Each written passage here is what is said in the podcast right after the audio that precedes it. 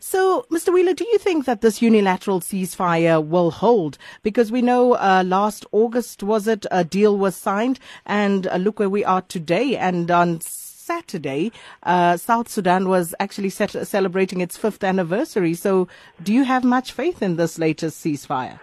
Well, the ironical thing is that the President Salva Kiir and uh, Vice President Machar are actually involved in talks about this. And what has happened has not been started by them as the political leaders, but by the uh, various factions of the military which are loyal to each of them fighting each other.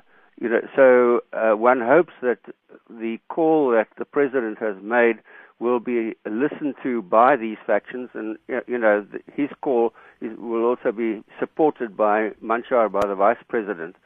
So hopefully uh, this will bring the matter to an end. It's uh, it's sort of South Sudan fighting itself. That mm. is the tragedy.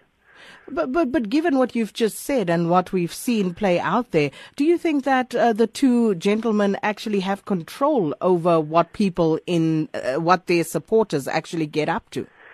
Well, by the looks of it, uh, it's it's rather doubtful. Uh, one can only hope that you know that the, the leadership of the military factions that are fighting each other will listen to what their leaders are saying, and I suppose uh, from what the gentleman from the Red Cross said, uh, it seems as though things are quietening down. So we hope that this will bring the whole matter to an end.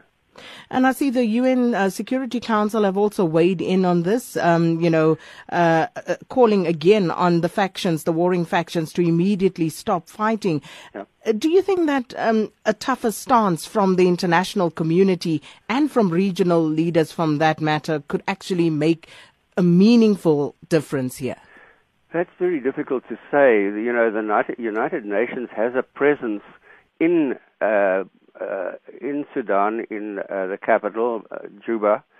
So they they have information from on the ground, uh, and it's of course in their interest that this should come to an end because their own people are endangered by the violence. The uh, the chairwoman of the UN, I mean, of the African Union Commission, Nkosazana Dlamini Zuma, has also called on the uh, factions to, to stop the fighting.